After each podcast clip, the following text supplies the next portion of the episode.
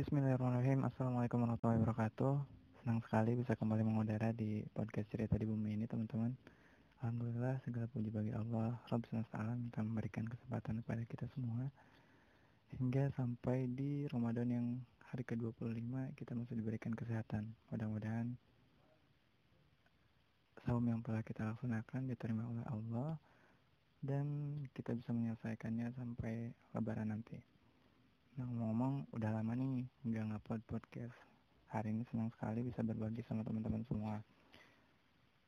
Bahasan kali ini kita collab sama salah satu dokter gigi muda dari RSGM 4 namanya Anissa Tri Hapsari. Nah, di kesempatan kali ini ada dua hal yang bakal kita bahas nih. Yang pertama adalah mengenai puasa dan hubungannya dengan kesehatan gigi dan mulut. Yang kedua adalah list do and don't. Apa yang harus kita lakukan dan apa yang harus kita hindari untuk kesehatan gigi dan mulut selama bulan puasa. Meskipun bulan puasa sedikit lagi, mudah-mudahan ini akan ada manfaat dan wawasannya untuk kita semua. Oke, kalau gitu daripada nunggu lama pembukaannya, mending langsung aja kita hubungkan kepada dokter muda kita, saya akan buat untuk membahas uh, bahasan kita kali ini. Selamat mendengarkan teman-teman. Assalamualaikum warahmatullahi wabarakatuh. Halo para pendengar cerita di bumi. First of all, aku pengen perkenalan dulu kali ya. Nama aku Anissa Trihapsari. Saat ini sebagai dokter gigi muda di RSGM Unpad di Bandung uh, diminta kemarin sama Faisal yang memiliki podcast ini untuk sharing tentang kesehatan gigi dan mulut pada saat puasa. Jadi apa ada hubu apakah hubungannya dan apa yang bisa kita lakukan dan kita hindari pada saat berpuasa untuk menjaga kesehatan gigi dan mulut. Nah, uh, sebelum aku sharing Mungkin di sini teman-teman ada yang mau konsultasi atau mau melakukan perawatan, boleh kontak ke aku sekalian promosi ya, Sol. Oke, kita start ke topik yang pertama. Nah, oke, Cak. Pertanyaan yang pertama nih. Sebenarnya ada nggak sih hubungannya antara puasa dan kesehatan gigi dan mulut kita? Pertanyaan pertama, apakah ada hubungan antara puasa dengan kesehatan gigi dan mulut? Nah, jawabannya itu tentu saja ada, teman-teman. Jadi, kalau misalkan kita menelisik ke definisi puasa, puasa itu kan artinya adalah menahan diri dari makan, minum, atau hal-hal lain yang membatalkan puasa. Nah, pada saat kita berpuasa, maka tubuh kita ini tidak mendapatkan pasokan energi selama 10 sampai 12 jam di Indonesia, tapi kalau di luar mungkin bisa sampai 20 jam maka ketika tubuh ini tidak mendapatkan energi, akan terjadi perubahan di dalam tubuh yang salah satu perubahannya itu adalah di dalam rongga mulut. Mungkin di sini teman-teman pernah ngerasa pada saat puasa kayak kerasa aduh kok mulut gue jadi kerasa lebih bau ya atau jadi kering dan uh, kerasa asem. Nah, sebenarnya itu adalah suatu bentuk perubahan yang terjadi di rongga mulut dan di sini akan kita telisik kenapa sih bisa terjadi hal-hal tersebut gitu. Lalu apa sih sebenarnya yang terjadi di dalam rongga mulut kita pada saat kita puasa? Nah, kebanyakan orang nih kalau misalkan dengar rongga mulut, mungkin yang terbayang itu hanyalah gigi, gusi, dan juga uh, lidah gitu ya. Tapi sebenarnya ada komponen yang penting nih yang mungkin uh, orang-orang pada belum tahu. Jadi komponen penting itu adalah air liur atau air ludah atau di dunia kedokteran kita sebut sebagai saliva. Nah, kenapa sih dia uh, disebut penting gitu? Karena saliva ini sangat amat berperan dalam menjaga kesehatan gigi dan mulut. Saliva ini fungsinya banyak banget dan komponennya itu masya allah luar biasa uh, banyak banget manfaatnya untuk kesehatan gigi dan mulut kita ini aku sebutin secara uh, sedikitnya aja outline-nya aja jadi saliva itu bisa sebagai antimikroba artinya bisa membunuh bakteri yang ada di dalam mulut kita Selain itu juga bisa membersihkan sisa makanan. Jadi self cleansing dari mulut kita itu adalah saliva. Kalau teman-teman lupa sikat gigi, Nah, itu tuh sebagian dibersihkan oleh saliva.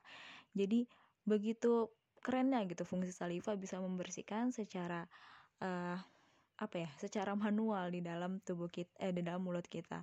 Selain itu yang ketiga itu adalah bisa ber, berfungsi sebagai buffer. Artinya bisa menetralisir pH yang ada di mulut. Jadi mulut kita itu tidak menjadi asam karena adanya saliva yang cukup. Oke itu adalah uh, salah tiga dari uh, fungsinya. Dan fungsi yang terbaru nih yang teman-teman aku pengen sedikit sharing jadi penelitian terbaru menyatakan bahwa saliva itu dapat menjadi biomarker untuk mendeteksi oral cancer. Artinya orang-orang yang menderita kanker mulut itu bisa dideteksi hanya melalui saliva tanpa harus adanya cek darah dan juga mungkin cek urin gitu. Jadi bisa langsung deteksinya hanya dari saliva.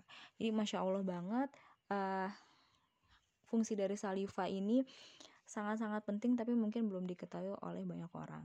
Nah, pada saat kita berpuasa, maka akan ada perubahan dari jumlah viskositas dan juga kecepatan aliran dari saliva itu sendiri.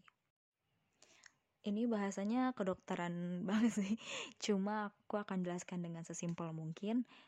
Jadi saliva itu diproduksi oleh kelenjar yang ada di dalam rongga mulut kita dan di sekitar wajah. Nah, produksinya itu ditentukan oleh beberapa faktor. Salah satu faktornya itu adalah keseimbangan air yang ada di dalam tubuh. Konsepnya tuh kayak apa yang masuk sama dengan apa yang keluar.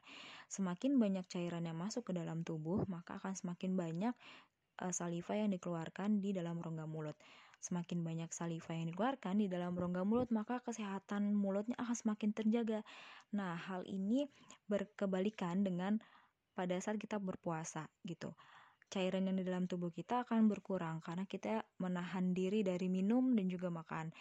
Sehingga produksinya akan semakin berkurang juga. Efek sampingnya apa sih kalau misalkan salivanya itu e, jumlahnya menjadi sedikit gitu. Efek sampingnya. Yang pertama adalah fungsi saliva itu adalah sebagai antimikroba. Yang tadi aku jelaskan pertama kali Antimikroba artinya membunuh bakteri yang ada di dalam mulut. Ketika jumlahnya berkurang, maka kemampuannya untuk membunuh bakteri akan berkurang juga. Sehingga yang tadinya misalkan bakteri yang di yang dihilangkan atau dimusnahkan itu ada 100 jumlahnya. Ketika berpuasa, maka karena salivanya sedikit hanya mampu membunuh e, eh, 50 bakteri. Nah, berarti masih ada 50 bakteri yang tersisa di dalam mulut. Sehingga bakteri-bakteri yang ada di dalam mulut ini kan memproduksi suatu toksin. Toksin-toksinnya ini atau disebutnya sih sebagai apa ya kalau di awam tuh belerang gitu ya, sulfur, sulfur.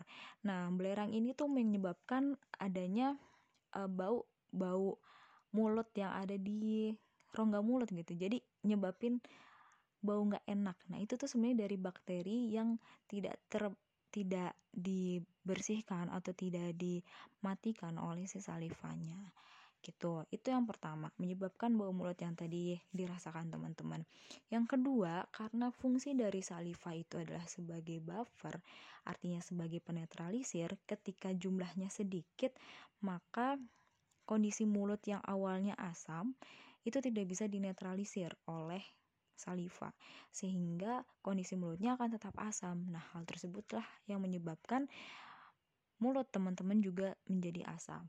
Nah, yang terakhir adalah mulutnya kering. Nah, ini udah pasti karena air liurnya juga sedikit gitu. Apalagi ditambah teman-teman de dehidrasi, kurang air, kurang minum sehingga mengakibatkan mulutnya sangat-sangat kering gitu.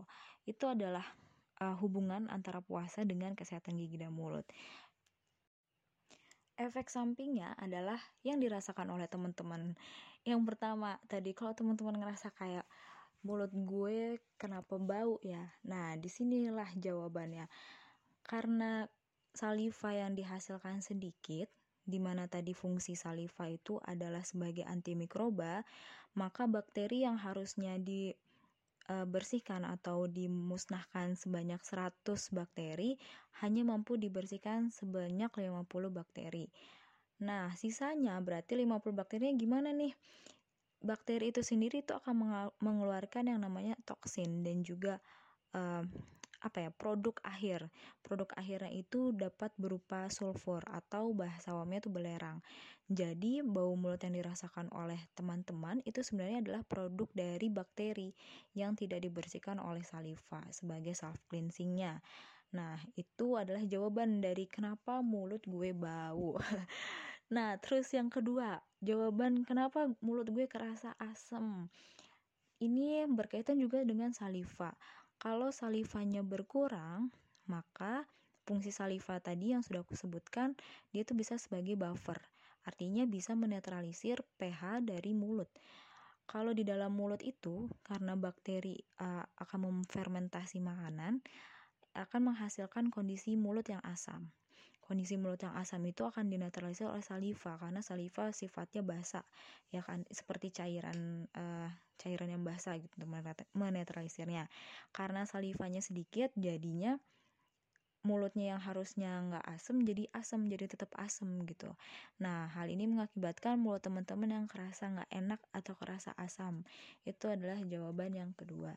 Yang ketiga adalah kenapa mulut gue kerasa kayak kering banget gitu Nah, itu karena tadi produksi saliva yang berkurang itu juga akan mengakibatkan uh, apa ya? cairan yang ada di rongga mulut itu yang tadinya misalkan biasanya uh, diproduksi sebanyak 3 3 mili 3 mili per detik gitu ya. Sekarang menjadi hanya satu setengah mili per detik. Nah, karena produksinya berkurang, mengakibatkan mulut teman-teman menjadi terasa kering. Itu adalah jawaban dari poin yang pertama.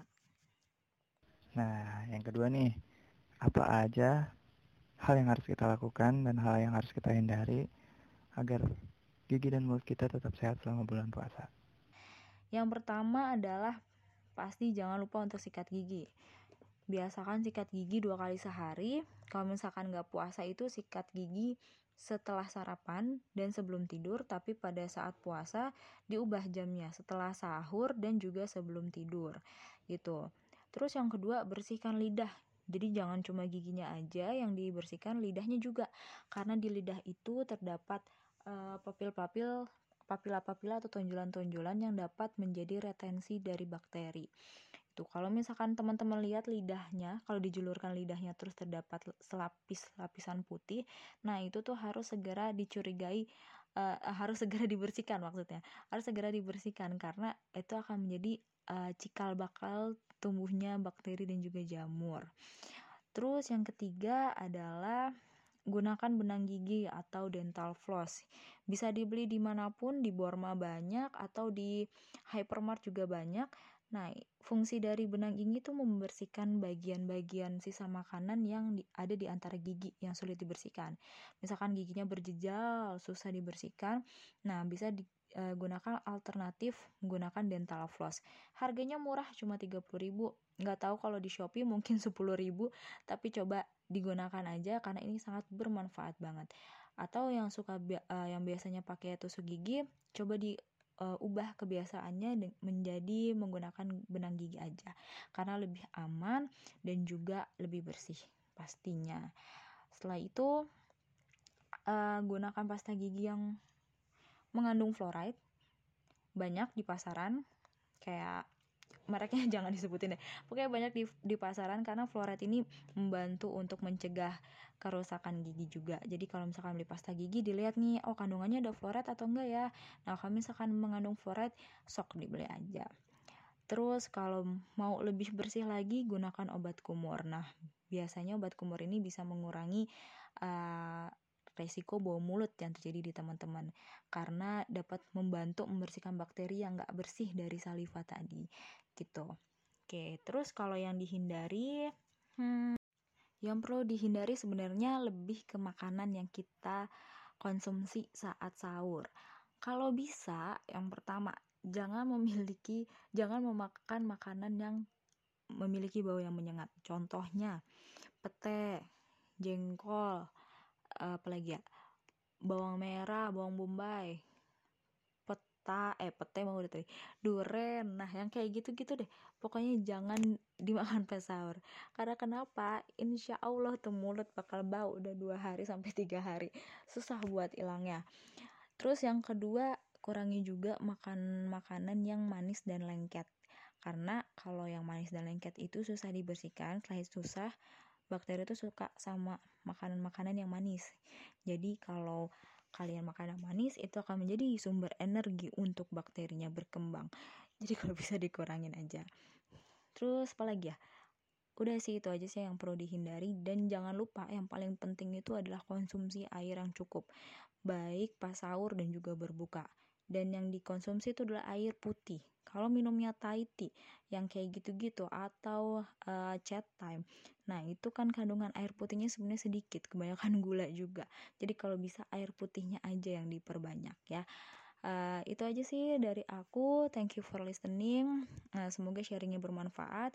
Ini hanyalah sekadar sharing. Kalau misalkan teman-teman mempunyai uh, referensi lain, maka akan sangat bagus untuk menambah referensi dari uh, yang aku sudah sampaikan tadi juga. Uh, semoga bermanfaat. Thank you and goodbye. Wah, mantap. Gimana? Keren gak teman-teman penjelasannya?